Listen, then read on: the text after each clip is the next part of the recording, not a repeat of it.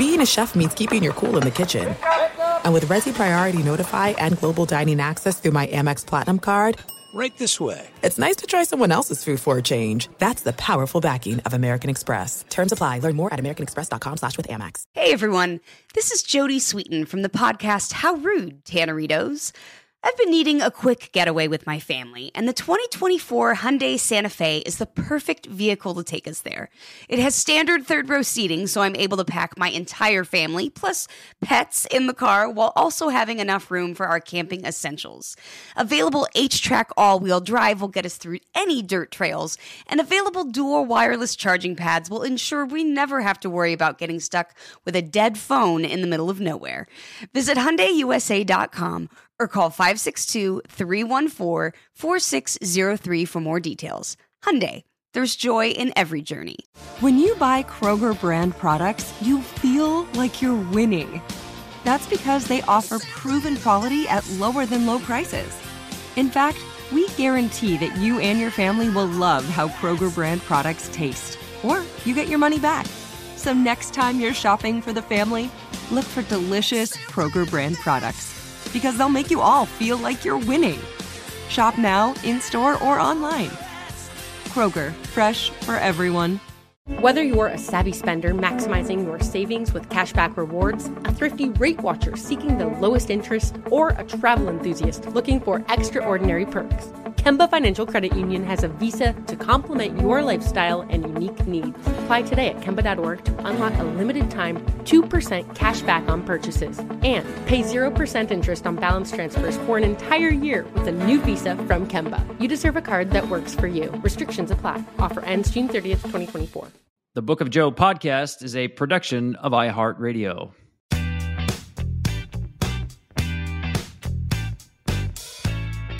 Hey there, you found us. It's the most interesting podcast in the business. It's the Book of Joe with me, Tom Verducci, and of course, Joe Maddon. And this is a special edition twenty twenty-three M L B preview issue. Yeah, opening day right around the corner. And, and Joe, we're going to go through what I've picked out as the five biggest storylines heading into this season. But before we get there, I have to ask you how you are doing, because I think about opening day and I think of, wait a second, Joe Maddon is not in a uniform somewhere on opening day. So tell me what that feeling is like. Yeah, that's exactly right. I thought I, I have thought about that, excuse me, last couple of days, um, but it hasn't been burning through me by any means. Uh, I don't know what that means. I've been really busy between book signings and our podcast and a little bit of golf. And my kids were over here last night, private events, things like that. So I've been keeping uh, busy. Eye on the ball. I mean, like this stuff like we're doing today and the podcast in general has permitted me to stay on top of my baseball intellect, whatever. But for the most part, wow, I, I'm not as uh, buckled as I, you know, you think I would be. I will uh, watch a couple games, I believe. I want to start doing that a little bit in the event that something were to transpire during the year. I got to stay concurrent. But overall, man, I'm doing okay. Yeah. By the way, opening day, all thirty teams are playing. I think that's a great idea. It's sort of a unofficial national holiday in my book to see the teams out there in the foul lines, the anthems. It's I, I can't wait for it. And I'm I'm just stoked about this baseball season, Joe, and we'll get into the new rules and some of the reasons why it's, I think, going to be a very exciting season. But okay, let's start with what I picked out. We'll go in reverse order here, by the way. Biggest storylines of the season. Um, okay. Number five is young players making an impact. Now, I go back to twenty fifteen when you had Kris Bryant absolutely killing the Cactus League. Back then, of course, he couldn't make the Cubs opening day roster. There were some issues there with service time, which went pretty much unsaid from the Cubs' end.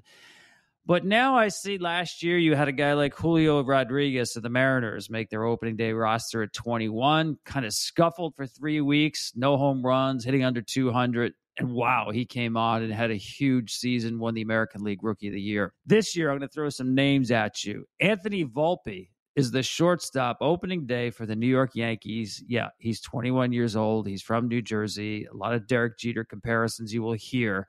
Uh, this kid won the job in spring training. Jordan Walker, outfielder, Saint Louis Cardinals, six six, two fifty. Originally a third baseman. Of course, that belongs to Nolan Arenado in Saint Louis. So Walker will be in the outfield. He absolutely tore it up in spring training. And Oscar Colas of the Chicago White Sox is their new right fielder. We've heard a lot about him over the last couple of years. So, Joe, I want to get your take on when you have a young player, especially someone now these days, we see these guys coming a mile away. Nobody shows up in spring training, the elite guys anyway, unannounced. So there's expectations right away on every player, but especially that high-profile prospect. Give me a sense of how you handle these type of young players and trying to get their feet on the ground. Well, first of all, I, I know what the rule was. You're talking about with K B and the fact that you have to wait a couple of weeks before you call him up. But overall, that's not a bad thing to do, because sometimes uh, if you let these guys go out and start the season in triple A, I know this is counterintuitive, and I'm not talking about the rule at all right now.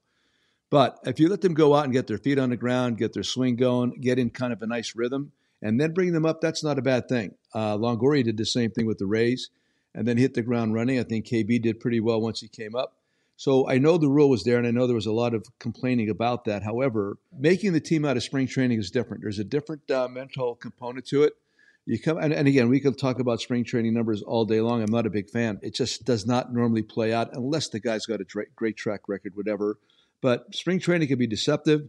Uh, but on that on that uh, note, I do like I do like a guy starting out before he comes up, and then beyond that, how do you uh, get to these guys? And, and again, you have to have them understand, and because there's going to be a lot of hype. I looked at the New York Post today. Volpe's right up front, and they're talking about him. And I thought to myself, wow, uh, somebody within that clubhouse, I, I'm certain, because New York's used to it, had to have gotten to him and say, listen, uh, you're there. Everybody's talking about it, but please just be yourself. Go play your game.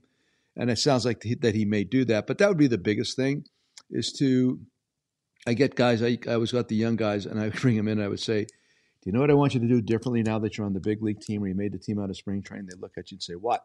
And I said, nothing. I really want you to do nothing differently. I want you to go out there like you had been in the minor leagues, how you've been in spring training, and go out there and try to be the same cat. So those, those are the kind of things that um, early in the season, a lot of deception going on. People fall in love. Uh, but guys like Volpe, Walker, and I guess Colas, as you said, they sound legit. But I don't mind a youngster starting in triple A before he comes up.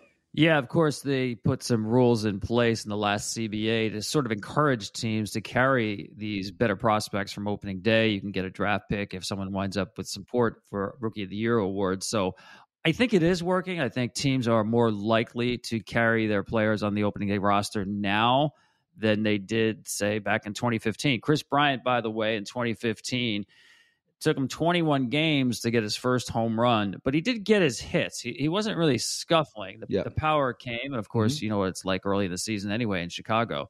Yeah. Um, but that certainly turned out to be a success story. Chris was Rookie of the Year, and then the M V P the next year, and um, all good things happened for him. Volpe, it, it sounds like, and I've met him before, great kid. Parents are great. Makeup off the charts. I mean, it, this guy basically played minor league ball in his his uh, home county of New Jersey, living at home. He had some buddies on the team staying with him at the time. And it's a great story because he gets drafted in nineteen. Of course, twenty, the season gets wiped out because of COVID.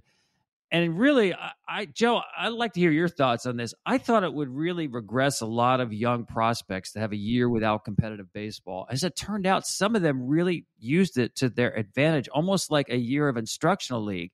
And Volpe is one of these guys. He he hooked up with his personal hitting coach. He made some swing changes. He gained ten pounds. Um, so I think playing, not playing, but going through that first year without playing, but training to be a professional, in this case, give the kid credit. He he put it to use. And I think sometimes even with some of these pitchers to work on some things without the pressure of game environment, I, I have mixed feelings about whether that year hurt or helped people. I guess it all depended on what approach they took. Yeah. And, and you know, the, the talent level to begin with. I mean, this kid obviously was good from the beginning. Uh, you might be um, referencing some pitchers that were also very good to begin with. I just, Frank Howard said the best teacher of the game of baseball is nine innings. And I still believe that. Um, Uh, you know, the, the instructional leagues have really diminished in the in, over the last several years in regards to length and what's being taught there and how we go about it. And everybody is into this training component. But guys like Volpe, they're probably, regardless if they played instructional league or played in twenty twenty or twenty twenty-one, whatever, a lot, um, still would have been good. You know, I mean, these some of these guys are just good. I don't diminish the uh, possibility that having a little bit more time off, possibly getting a little bit stronger, working on some things specifically. Uh, listen, you could probably argue it both ways. Um, but again, the really good guys, I don't think it's going to matter. Uh, on the other side of it, guys that maybe are like fence guys, guys that are trying to ascend, uh, having had an opportunity maybe to play more often and being seen, it might have impacted them. Again, I don't know. I don't have a specific answer, but I do know I like guys playing baseball. I do know I like the game being taught specifically, fundamentally, daily. Um, and then again, you could argue for Volpe's case, because you know him better than I do. The fact that that time down really helped him a lot. All right, let's move on to number four, the fourth biggest storyline coming into this season, and it's it's more of a question than a statement.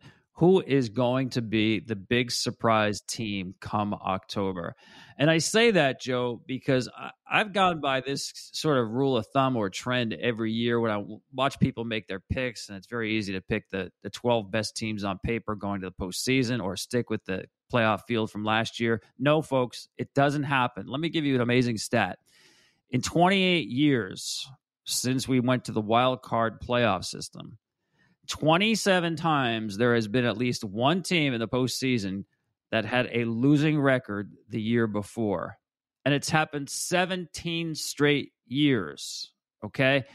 On average, it's two point three per year that had a losing record one year, it made the playoffs the next year. It's just the nature of today's game. So when you make your picks, folks, you better have a surprise team or two mm-hmm. in your bucket when it comes to these playoff brackets. It just works that way. It's difficult to acknowledge which ones you like and don't like. One of the things I did find, though, two biggest denominators, if you will, in terms of breakout teams, improving on run prevention was more important than run production. And a new manager. Almost forty percent of these turnaround teams had a new manager. So that being said, Joe, I'm going to throw out some possibilities for you. Teams that had losing records last year, that just might be in the postseason this year. Okay. You've got the Boston Red Sox, who really shouldn't have been as down as they were last year, but were. Mm-hmm. Minnesota Twins, Texas Rangers, Chicago Cubs, and I'll throw the Arizona Diamondbacks in there. So there's a handful of teams there. I mean, we're not going to see the Marlins or the Nationals or the A's and the Pirates go to the postseason. So I gave you five teams there. And I'll let you go first here, and then I'll give you my choice. Surprise playoff team this year. Um, well, I, I didn't realize that Minnesota would be considered a surprise, but I kind of like their pitching staff. Uh, that's part of the reason why I like them. And I also like Texas because of uh, their acquisitions plus Bochy. Um So if there's going to be uh, a surprise um, between those two teams, I would choose both of them. And um, I think they'll both uh, fare a lot better this year than they had last year. Uh, you know, Texas has made a lot of good stuff. Uh, Simeon had a tough start last year. Seager's got to make some adjustments at the plate and not just swing at everything. But again, I, I, they've done a nice job with their pitching too. So those are my two teams. I mean, again, I, I the run prevention part of it, they both are somewhat better, I think, on defense. But I like their pitching. And, you know, with DeGrom going there, he's got to stay healthy. I get that. And the Minnesota side of things, I just like that particular group. So if I had to choose, I'd say uh, Minnesota and Texas. That's a great call. I say that because I agree with you on both of those. I think the Twins can win the Central, and I think the Rangers can get a wild card spot. I do. Um, I love the addition of Bruce Bochy. I think Chris Young is doing some amazing things there with the culture and the people he's got in place. You mentioned DeGrom, um, difference maker. I, I know twenty-six starts the last two years. It is all about health, but I literally have not seen a pitcher throw a baseball at the kind of velocity and command that Jacob DeGrom does as a starting pitcher every time he takes the ball. It's amazing to watch. You know, Nathan Eovaldi's there, Jake Odorizzi, Andrew Heaney. They've done a lot to improve their run prevention. So yep, yep. Texas Rangers, to me, coming off a really, uh, last couple of years, really tough years for them. Um, I, I think I've got those two teams as well in the mix. So I like Minnesota as well. The addition of Pablo Lopez, their pitching staff, some mm-hmm. of the things they do behind the plate. Christian Vasquez now, defense first catcher. I know you got to like that, Joe, having a guy behind the plate I do. who uh, is a defense first guy. No, I agree. I, I like all of those things that you just said. I mean, for DeGrom, DeGrom to me has the easiest gas I've ever seen. I, I And a couple years ago when Zach Wheeler was available, I, I really likened Zach Wheeler to DeGrom. I know they pitched with the Mets simultaneously, but I think Wheeler has that same kind of uh, ability um, to let the real easy delivery and the ball comes out hot. And Andrew Heaney, I had Andrew with the Angels, and um, I go up to him and I say, Andrew, do you realize, and I'm telling you this, I, I tell him I'm a good scout. You got one of the best left-handed arms in the game, and I'm not even talking about, I don't care what the gun says. It's the way the ball gets on the hitter. And for me, I thought if he really learned how to pitch with his fastball primarily and not get hurt with the off-speed stuff, uh, he could be really, really good. Meaning that, of course, he's got to throw the other pitches, but more like maybe early in the count, ball strike, and then later in the count, learn how to go strike ball. But to not get hurt with off-speed stuff in the zone because the fastball plays up, and also when he gets in on righties. I there's a lot to like about Andrew, and it just might be the right time for him to develop. That is a great point. I think that's a good sleeper candidate. There's been a lot of teams who looked at Andrew's stuff, whether it's the metrics of the pitches or just the way the ball comes out of his hand. I'm talking about when the Yankees traded for him and some other teams he's pitched for. The Dodgers saw it. There, there's a lot more in Andrew Heaney, and it's been good, but there's a lot more in there, and this could be the year. He's got Mike Maddox as his pitching coach there in, in Texas as well, so maybe that is a good combination. Agreed. Hey, we're going to take a quick break, and we come back. We're going to go to number three, biggest storylines of the year. And hang on, folks. We're going to Queens. It's up next. This show is sponsored by BetterHelp. People don't always realize just how much their negative thoughts and experiences stick with them and weigh them down. You may find your brain constantly running through a highlight reel of bad moments. That comment your friend made last week that hurt your feelings. That frustrating thing your mom does, or that silly thing you said in a meeting. Maybe it's time to get it all off your chest. Whether it's a tiny annoyance or something much bigger, talking about it can give you some relief and lead you to a potential solution. That's where therapy comes in. It's a safe space to share whatever's weighing you down and learn to process it so your internal highlight reel can focus on the good stuff. And BetterHelp offers affordable online therapy on a schedule that works for you. Connect with a licensed therapist by text, phone, or video call. Start the process in minutes and switch therapist anytime. Let it out with BetterHelp. Visit BetterHelp.com slash Book of Joe today to get ten percent off your first month. That's BetterHelp, H-E-L-P dot com slash Book of Joe. There are some things that are too good to keep a secret. Like how your Amex Platinum card helps you have the perfect trip. I'd like to check into the Centurion Lounge. Or how it seems like you always get those hard-to-snag tables. Ooh, yum. And how you get the most out of select can't-miss events. With access to the Centurion Lounge, Resi Priority Notified, and Amex card member benefits at select events, you'll have to share. That's the powerful backing of American Express. Terms apply. Learn more at americanexpress.com slash with Amex. Are you tired of your scented cleaning products smelling and cleaning like meh? Then it's time for an upgrade with the power of Clorox Sentiva. With an uplifting scent that smells like coconut, Clorox Sentiva gives you powerful clean like Clorox, but a feeling like being transported to a tropical island retreat. Imagine putting your phone on Do Not Disturb, tuning out all the constant, just the feeling of warm sand in between your toes and a fruity drink in your hand. The ones with the little umbrella. Refresh your home to feel like an all-inclusive vacation by getting Clorox Sentiva. Also available in grapefruit and lavender scents at a nearby retail store. Whether you're a savvy spender maximizing your savings with cashback rewards, a thrifty rate watcher seeking the lowest interest, or a travel enthusiast looking for extraordinary perks, Kemba Financial Credit Union has a visa to complement your lifestyle and unique needs. Apply today at Kemba dot org to unlock a limited-time two percent cash back on purchases and pay zero percent interest on balance transfers for an entire year with a new visa from Kemba. You deserve a card that works for you. Restrictions apply. Offer ends June thirtieth, twenty twenty-four.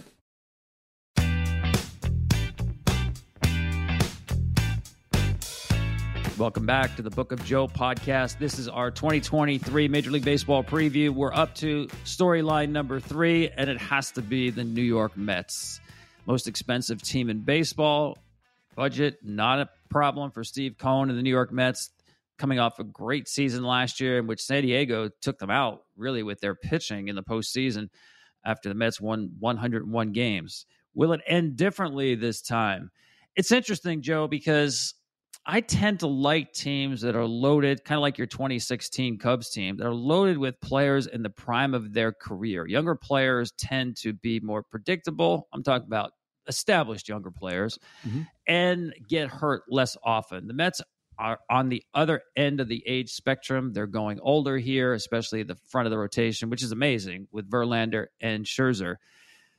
You know, the question is, are the Mets better than the Braves? Um, you know, they're a playoff team. There's no question about it. They're a ninety-five plus win team. No question about it. But remember, there's no Edwin Diaz at the back of the bullpen based on his injury out of the W B C. Uh, So, Joe, break down the Mets for me. I mean, are they the team to beat in the National League? The payroll says they are, but what do you think? I like the Phillies, actually, there. And um, the Mets are. They're, they're a little bit – there's stuff going on there. You know, uh, not having Diaz is large. Ottavino's going to have to accept a much larger role. The guy's done it in the past. But as you suggested, some of them are getting a little bit long in the tooth, even their, their two uh, biggest uh, starters. And listen, I'm a huge Scherzer guy. And no, everybody is.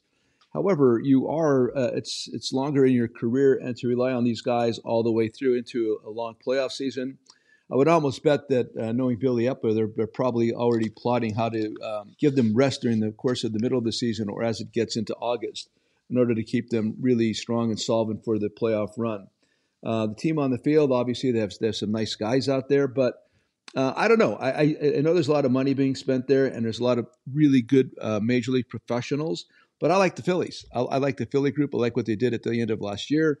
I just saw a projected lineup with Brandon Marsh hitting ninth, which that's pretty solid if he's hitting ninth. And I like their rotation. They hit Suarez. I mean, they're talking about him like as a mid-range starter. I like this guy a lot. Uh, this guy has got uh, kind of a uh, big balls, and he goes after hitters, and and he knows how to miss bats. Um, right up to the top with Nola. And who's the other starter? The really good starter. I'm sorry. Oh, and uh, and Wheeler.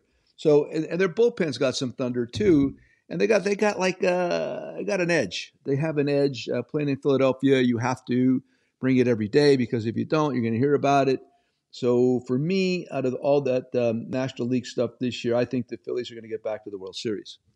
Wow, it's a big pick right there, knowing Rhys Hoskins out for the year, Bryce Harper maybe back in June. Mm-hmm. Um, we'll see. But, yeah, I, I like the vibe there in Philly. They do get after it, and I think the playoff experience last year has got them hungry for more. Um, I'm going to talk about a roster move the Mets made that will bring us into our storyline number two. Uh, the Mets said goodbye to Darren Ruff. Mm-hmm. Um, they traded for him last year. He was a right-handed half of a platoon, really didn't hit. They ate three and a half million dollars on his contract, and they kept Tim Locastro.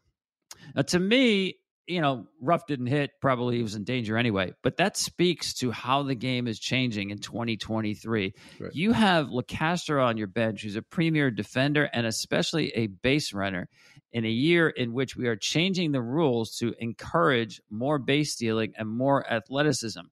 That's a back end of the roster move.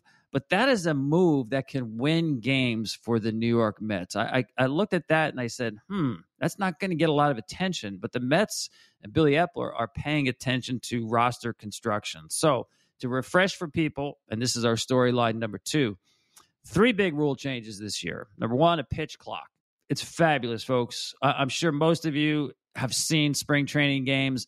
On average, they're taking twenty-six minutes less than they did last year, with slightly more runs. Who doesn't want that? We all do. Stolen bases. The success rate jumped from seventy-one percent to seventy-seven percent. Doesn't sound like much, but let me tell you, in an analytical world, that is huge. That will encourage teams to run more, mm-hmm. and that's because of the bigger bases. That was rule number two. And, of course, there's no shift this year, and that is just heaven sent for left-handed hitters. You can now hit a ground ball hard to the right side and actually get a hit. So with those three rules, I think you're going to see faster games, more stolen bases, more offense this year. So you can take your pick out of any of those, Joe. Which one do you think is going to have the biggest impact on the twenty-three season? Oh, man. Um, well, I, I think the shift, I, mean, I, I love the pace clock, and but I think the shift is going to permit, or the lack of the shift is going to permit left-handed hitters to really, uh, some guys that have been kind of um, mentally distraught by the whole thing. I mean, what can't be evaluated is how many times hit the ball hard on the pull side and there's three guys standing there and, and you go back to the dugout and you're out. Um, and now you're going to hit something off the hands. You're going to roll something over off the end of the bat. It's going to get through. Contact not nearly as good, but you're going to feel really, really good about yourself, which then leads to more hits because you go up to the plate more confident. And, and that really just that's just how hitting works sometimes. Uh, you you take the bloop. There's a lot of guys that'll take the broken back that lands on a left field foul line, the left-handed hitter, as opposed to the one-hop bullet to the second baseman. So I think that's going to have a really big impact. And now the stolen bases, again, I when you're talking about Locastro versus uh, Ruff, I mean, the teams are going to have to make the determination, do I want a pinch hitter or a um, uh, platoon guy, or do I want somebody to pinch run late in the game that absolutely can steal a base and be, uh, put me in scoring position with nobody out to start off the, the ninth inning, perhaps. So uh, those are the kind of things I I think are pertinent. Point is, though, with the larger bases, I'm still curious um, with front offices, how they pers- uh, the perspective of the front office and what they're uh, pr- going to permit to be done there or not done. I mean, if teams get off or a certain player gets off who they thought was going to steal and all of a sudden is not and getting thrown out a little bit, they might uh, put uh, pull the reins in on him. And and that's all I'm with the stolen base. I know the bigger bases, everybody's saying that. I know the throwovers, everybody's saying that, but I think the pitch out's going to become more prominent. And I tell you what, if a team knows somebody's going to pitch out, um, that really, that's one of the greatest deterrents as I found when I managed, and when I managed in the Texas League, we were playing a five-game series, and I would tell my pitcher, listen, please be patient. I might pitch out even twice in this game because I want to put the seed of doubt in this team's head. So I want to do it early in, in a in a series. So other teams think about that. And the other thing is the back the back uh, side pickoff from the from the catcher to the first baseman. You're going to see something more prominent with that. You could even see, you know, a pitch out, pick at first base. I mean, there's different ways to deter these guys from getting really big leads. Um, so what? You get to the, okay, we're going to get to the point where I've already thrown over two times, and if you've shown a propensity to go at that point, why not just drop a pickoff in, I mean a pitch out in? And then finally, this spring training, I don't know this, but I have to believe um, they're working on some quick steps, getting to the ball to the catcher more quickly. So bigger bases, and the pitcher was average one five to the plate. Uh, I mean, smaller bases, the guy was one five. Now bigger bases, he's one three. About the same.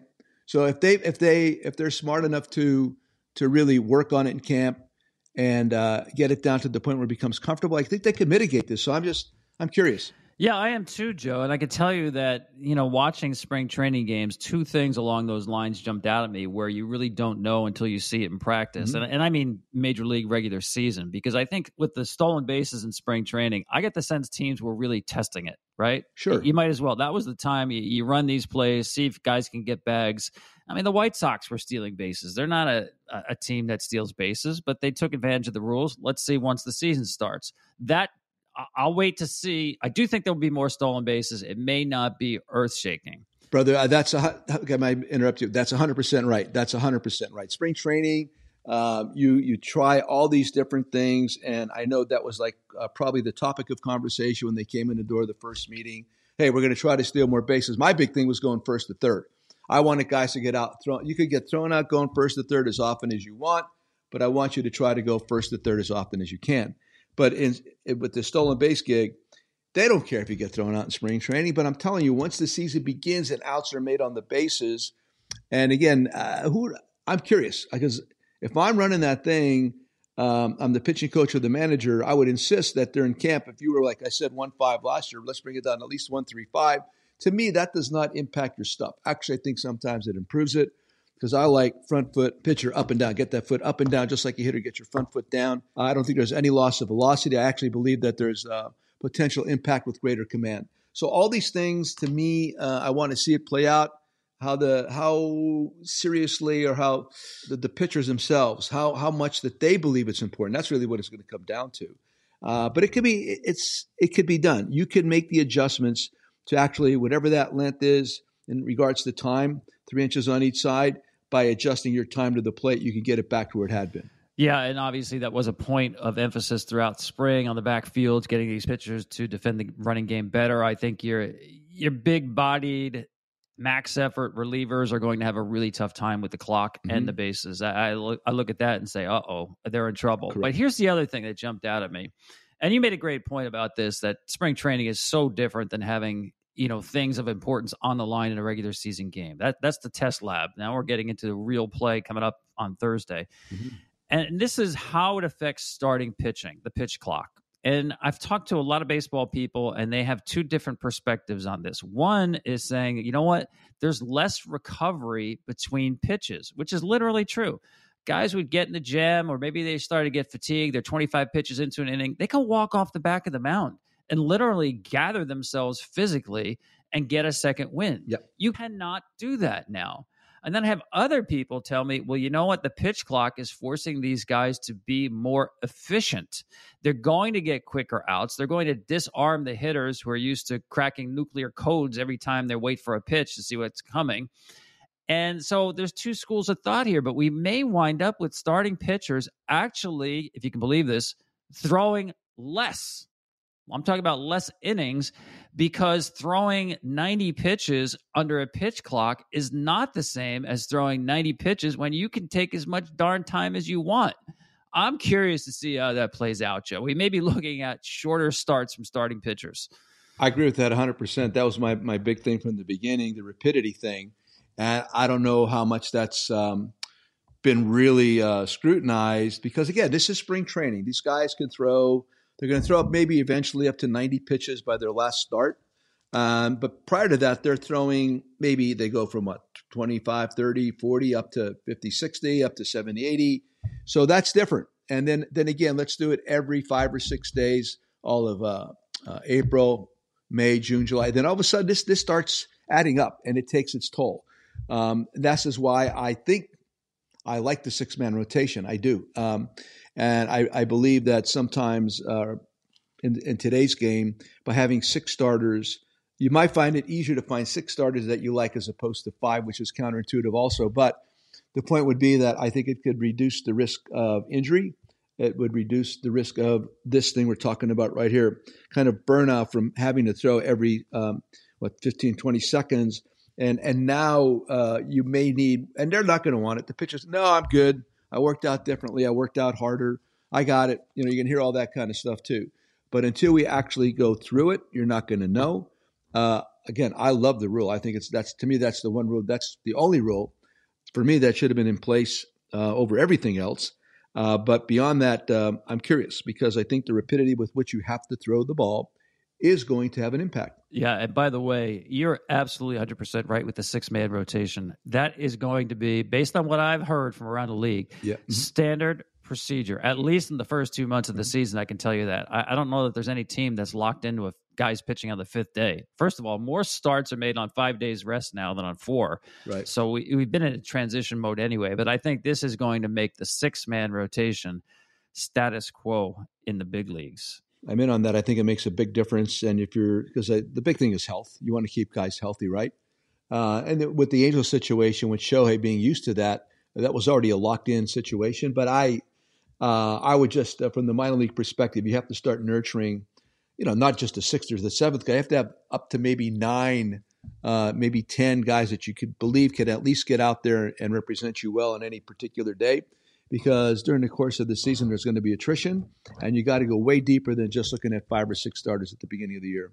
One last thought of the pitch clock. I think overall, especially when it comes to position players, mm-hmm. it will keep players healthier. I mean, already players are talking about being off their feet. Yep. That extra half hour to forty-five minutes, multiply that over a one hundred sixty-two game season. I mean, Joey Votto talked about getting games back in your career. I mean, literally the, the attrition factor in baseball, even if it's not, you know, an explosive sport, so to speak, like football or basketball, you know this, Joe, you get these three and a half, four hour games night after night. There's wear and tear. That's when you start having those lower body injuries, the quads, the hammies. Um, and, and I think it's just my guess here. Let's see, again, how it plays out. I think it's going to keep position players healthier. That's part of my my philosophy on more of a limited pregame also. Getting uh, guys just – I don't want my relief pitcher standing in the outfield shagging fly balls, as an example. The guys on the field getting ground balls, the early work, the extra work that a lot of these teams are choreographing right now. To me, that's just that's just um, eyewash a lot of times. Yes, we all need work. I understand that. I get it. But you have to be very, very vigilant and understand that. Each guy's got only so many moments standing on the field working on a particular skill. The point of diminishing returns is going to set in. Uh, it's going to set in. And you have to be wary of that. And so all of this stuff that we're talking about, the two superstars of performance are the breath and rest. Those are the two high-performance superstars. And I think if you pay more attention to that and less to all these different kind of choreographed moments that you're, everybody finds interesting, you're going to get a better result. We just talked about, I think, mo- the most monumental rule changes in baseball since, I don't know, maybe going back to the D H, right? Baseball will look and be played extremely differently this year, but that's not even my number one storyline going into the season. Cool. What is? We'll tell you after this. Very groovy. This is it. We've got an Amex Platinum Pro on our hands, ladies and gentlemen. We haven't seen anyone relax like this before in the Centurion Lounge.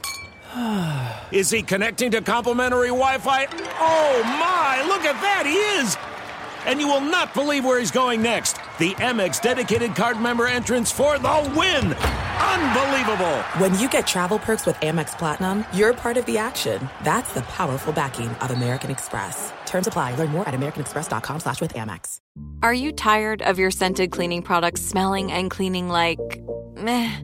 Then it's time for an upgrade with the power of Clorox Scentiva. With an uplifting scent that smells like coconut, Clorox Scentiva gives you powerful clean like Clorox, but a feeling like being transported to a tropical island retreat. Imagine putting your phone on Do Not Disturb, tuning out all the constant, just the feeling of warm sand in between your toes and a fruity drink in your hand. The ones with the little umbrella. Refresh your home to feel like an all-inclusive vacation by getting Clorox Sentiva. Also available in grapefruit and lavender scents at a nearby retail store. Whether you're a savvy spender maximizing your savings with cashback rewards, a thrifty rate watcher seeking the lowest interest, or a travel enthusiast looking for extraordinary perks, Kemba Financial Credit Union has a visa to complement your lifestyle and unique needs. Apply today at Kemba dot org to unlock a limited-time two percent cashback on purchases and pay zero percent interest on balance transfers for an entire year with a new visa from Kemba. You deserve a card that works for you. Restrictions apply. Offer ends June thirtieth, twenty twenty-four. Are you looking for the perfect move-in ready home this spring season? Now's the time to buy at Fisher Homes. For a limited time only, enjoy below market interest rates starting at five point three seven five percent A P R, six point one three nine percent A P R. With these exclusive lower rates, you can save hundreds on a move-in ready home and start enjoying the benefits of homeownership even faster. Schedule your personal tour with one of our new home specialists at fisher homes dot com and make this spring the season you find your perfect home sweet home. Financing provided by Victory Mortgage, L L C, N M L S four six one two four nine, Equal Housing Lender.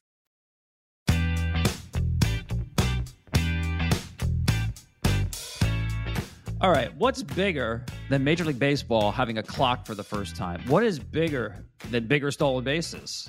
What is bigger than getting rid of the shift, which, by the way, hurt Corey Seager more than any hitter of the big leagues last year? Well, he's bigger than anything in the game, and that is Shohei Ohtani. He is the biggest story of this season. He obviously is a free agent at the end of the season. Artie Moreno, owner of the Angels, told me as long as the Angels are in contention, he is not trading him at the deadline. Now, Artie told me he had five deals on the table last trade deadline, did not trade his superstar. I asked him, what happens if you're not in contention? And he said, I'm not answering that because we built this team to contend, and you're asking me to create a theory based on a business plan that's not one that we're adhering to. So he didn't want to go down that road. I get that. And actually, Joe, it's hard for me to believe that in a world with six teams going to the playoffs in each league, the Angels will be so bad with the additions they made that they'll be hopelessly out of the race by the middle of July. So it looks like Ohtani is an Angel all year. So the question now is, how much can he really keep this up? And where does he want to go from here? Now, if you watch the W B C and you watch what he did in that tournament, this is a guy, and Joe, I'm not exaggerating here. He may be looking at a half a billion dollars in his next contract. Yeah. ten oh, yeah. times fifty. Absolutely. He raised mm-hmm. his hand and not only said, I want to play in a W B C, but I want to start And if we're in a situation with a one-run game against Team U S A for the championship, while I've been DHing all night, running the bases and sliding, I want to warm up in the bullpen like I'm back in Little League in between at bats and close the game. And when he did that, it's this is amazing. The last pitch that he threw was literally the best breaking ball he threw as a major leaguer to strike out Mike Trout. When you broke it down in velocity, spin rate, and the break on the pitch, it was literally the best breaking ball he has ever thrown. And oh, by the way, the pitch before that was his second fastest pitch he's ever thrown, over one oh one.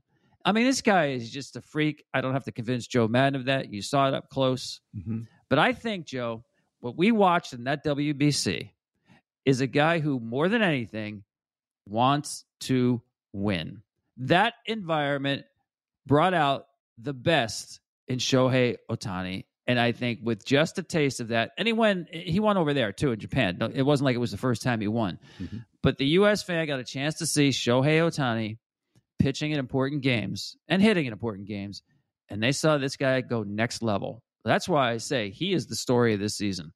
No argument. Um, zero argument. He is. Um, wow. I was watching that whole thing unfold. And, uh, of course, he's not going to be able to do that every day because he was that jacked up. I've never seen him that animated ever. Um, he may have done that, uh, looked that way in Japan at some point. He's always been, um, you know, he's, he's high energy all the time, but not that animated. He was, he was wanting to get that done.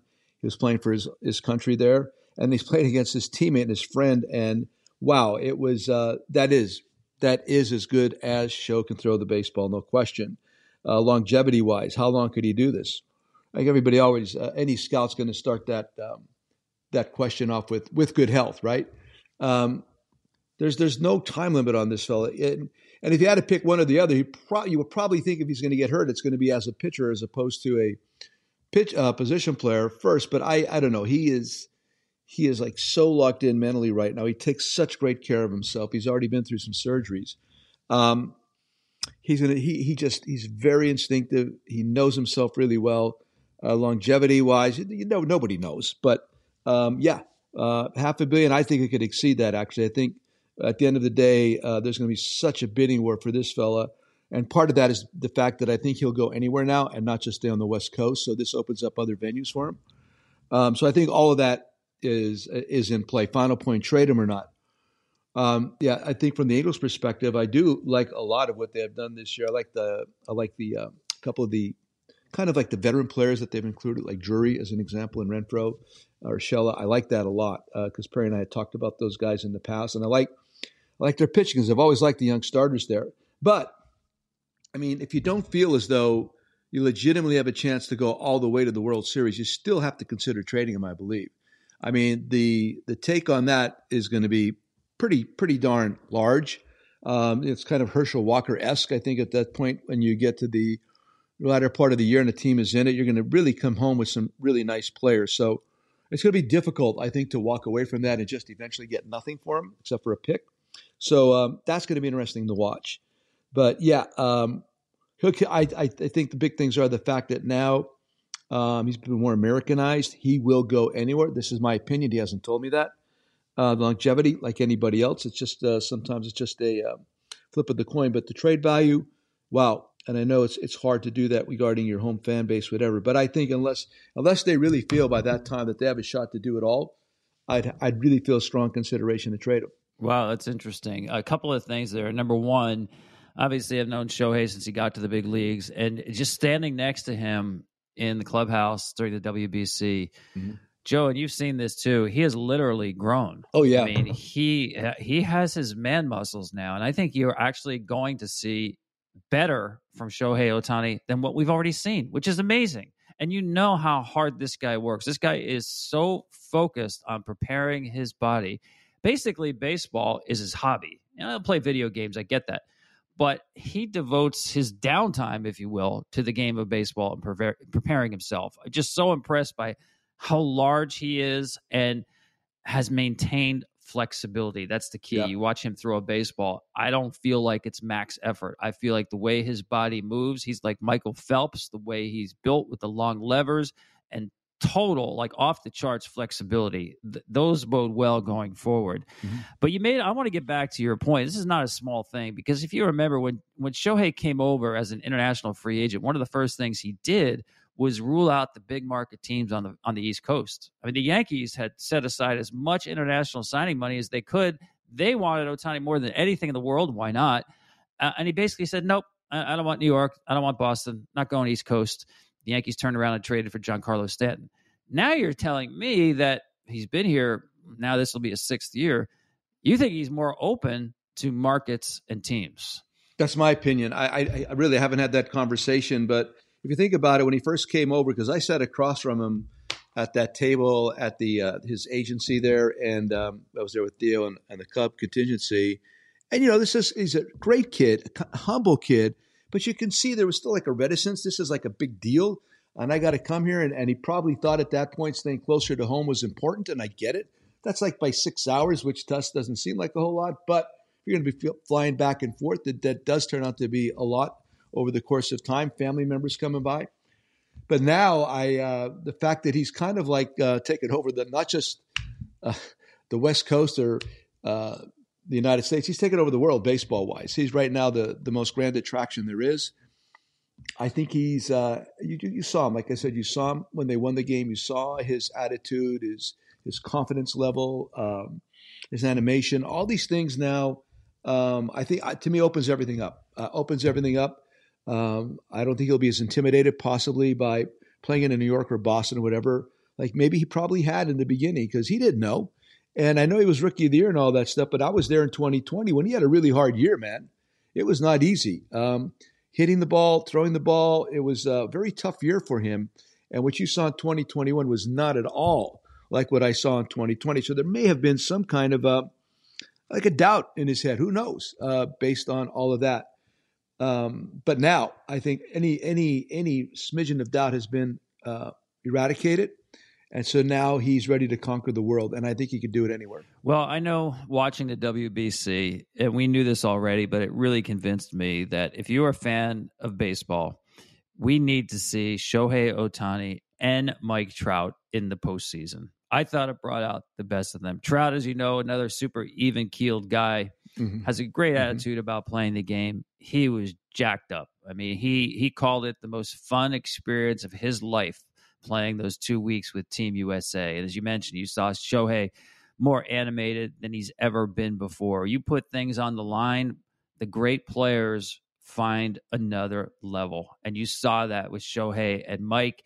And it's kind, it's a shame. It, it, there's no other word to say this, Joe, but it's a shame that baseball hasn't been able to see these guys on the biggest stage for everybody to appreciate them. And whether it's with the Angels or somebody else, I, I, I hope that that day comes soon.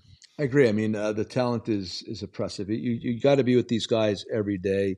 And like you alluded to, we're talking like not only great athletes, but big great athletes. I mean, Mikey Mikey could definitely be playing for the Eagles. I mean, there's no question in my mind. And and Show, if he was if he wanted to, he could play either basketball or or football. They're that great of athletes. They could run. They got great bodies. They're moved. The body moves so well. Uh, and yeah, I'd love to see them both there at the end of the season. And like you're suggesting or saying that baseball fans need to see stuff like that. That's that's also part of uh, the allure. Uh, we're we're trying to attract more fans. We're trying to get more people, not only in the stands, but just to watch. You just got to get eyeballs on these guys. And so, yeah, I'd love to see that happen for them. I'm such a big fan of these these guys and all those fellas in the Angel locker room. I mean, there's so many good dudes in that locker room. So it'd be wonderful to see that. And yes, it would be wonderful for baseball. Well, Joe, before we get out of here, uh, opening day is Thursday. As I mentioned, it's sort of an unofficial national holiday, at least in my book. And uh, I'm wondering if you have a favorite opening day memory that stands out, because there's something about opening day that, I mean, yeah, everybody's got hopes and dreams and all those things, but it seems like things that happen on opening day, whether it's Tuffy Rhodes hitting three home runs or Emilio Bonifacio getting inside the ballpark home run, right. um, it's indelible if it happens on opening day. So something in your mind that stands out above some others as far as opening day goes? Well, I have to, if you don't mind, um, opening day is, as you know, that's special. My first one I didn't have because in ninety-four I just got called up um, during the season, but starting in ninety-five I had one. And what it is to me, um, you actually got nerve. I got nervous going out to the line, uh, just just running to the line on opening day, whether it's my first year in ninety-five up to my last year uh, to this point in twenty nineteen or twenty twenty-one, what two, twenty-one, twenty-two. Um, there's this there's this this buzz, nervousness throughout your body uh, that it is opening day. So that's the first part. The second part is when I run up there. Uh, since my dad passed away and my uncle Rick, I always go up there to the line and I put him in a seat. I put him in a seat. Uh, look in the stands. There might be an empty seat here or there. And I put my dad there and my Uncle Rick there. My Uncle Rick, because I lived with Uncle Rick in Long Beach when I first got my job uh, with the Angels in nineteen ninety-four. Um, but that's it. That's that's my gig on opening day. So uh, they all kind of like are the same because there's this nervousness about it that's hard to um, describe. Uh, but you go out there and then you're all looking around, you're looking around, here comes the anthem, let's get this going, come on, let's get back inside the dugout, let's go. But the big thing for me is looking to the stands, picking out two seats next to one another so these guys can sit there and enjoy the game. So um, that's my opening days uh, on the major league level, is to fight through the, the jitters and then place my pop and my Uncle Rick in his seats where I can see them. That is such a cool story. I'd never heard that before, and I knew you'd come up with something that was just fascinating, and that and you didn't did not disappoint. uh, for me, I'll go back to my first opening day as a beat writer. I've been covering Major League Baseball for a few years, but I'm on the Yankees in nineteen eighty-five, and I wake up. It's in Boston. The Yankees are opening in Boston against the Red Sox, and it's snowing, which was kind of cool. It wasn't the snow that would wipe out the game, but it was like being in a snow globe. It was just a bright, sunny day. It happened to have a snowstorm come through. I got out to the ballpark super early. Uh, it's the first time I walked on the warning track in front of the Monster in left field, and it was quiet, almost like a cathedral, being there in church before the, the doors open. And I, I'll never forget looking up at the Green Monster and seeing the face of the Green Monster looks like a Titleist. It's got all these dents and dimples in it from balls hitting. I could not, never saw that on television, but seeing it up close in a quiet moment, that was it. That just struck me. Mm-hmm. Um, and I felt so privileged to be there walking the outfield at Fenway before opening day. By the way, the Yankees then lose the game nine to two. They lose the next day, something like fourteen to five. And it was after that second game, I got my indoctrinated to being a Yankee beat writer. Cool. George Steinbrenner gets the press together after the game, and he says, tomorrow is a critical, crucial game. It was the third game of the season, Joe. Welcome to covering the Yankees. And, of course, they lost game three that's as well. Awesome. But, that's awesome. But, yeah, that's uh, looking forward to some new memories again so uh, on Thursday, opening day for the twenty twenty-three Major League season. Beautiful. Well, enjoy yourself, buddy. I'll be watching. Yeah, it, it'll be fun. There's no doubt about it. We went through the five biggest storylines, and it's it's going to be exciting. No question about it. So beyond that, Joe, you got something to take us home as we get this twenty-three season underway? Yeah, you um, you kind of made me pointing me in this direction. I had something else, but once you talked about Shohei and Mike, you know, the fact that the way that Shohei uh, reacted and the fact that he had some success in Japan but really has not had it as readily here in the United States. And Mike's still searching for that postseason game and, and, and success, but both were so impacted by the atmosphere around the uh, W B C, and it had a great impact on their psyche. So for me, I love this line. I don't know where I got it from or what's it attributed to, but a mind once stretched has a very difficult time going back to its original form. So they definitely had their minds stretched uh, during the W B C, whether it was competitively against one another, Shohei versus Trout, just the fact that Shohei won it, the vibe within that ballpark. I want more of this. It's kind of a drug, man. That's There's nothing like uh, Major League Playoff Baseball. I can't agree more. But, you know, I'm very fortunate to have uh, done that often. I'm looking forward to doing it again. But a mind once stretched has a very difficult time going back to its original form, and I think Show and Michael both experienced that. I love that thought. Very cool. Happy opening day, Joe. See you next time. You too, brother. Thank you.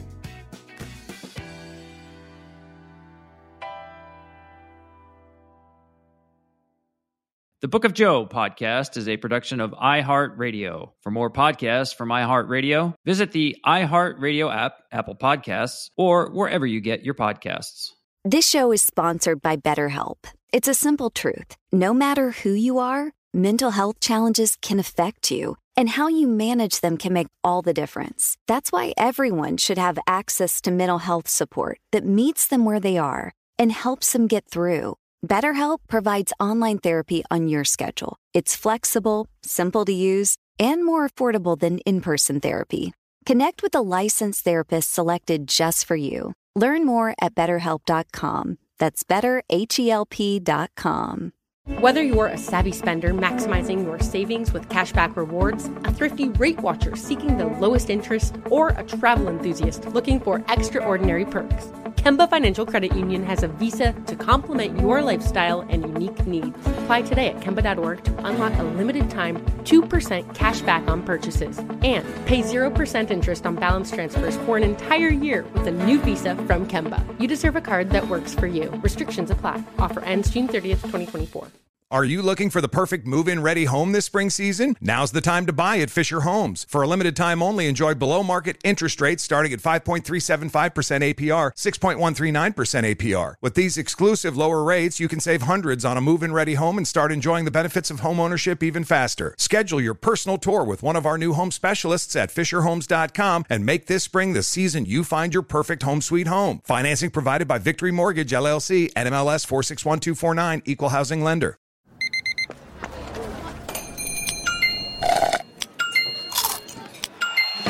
With your Amex card, entertainment benefits like special ticket access and pre-sales to select can't-miss events while supplies last make every tap music to your ears.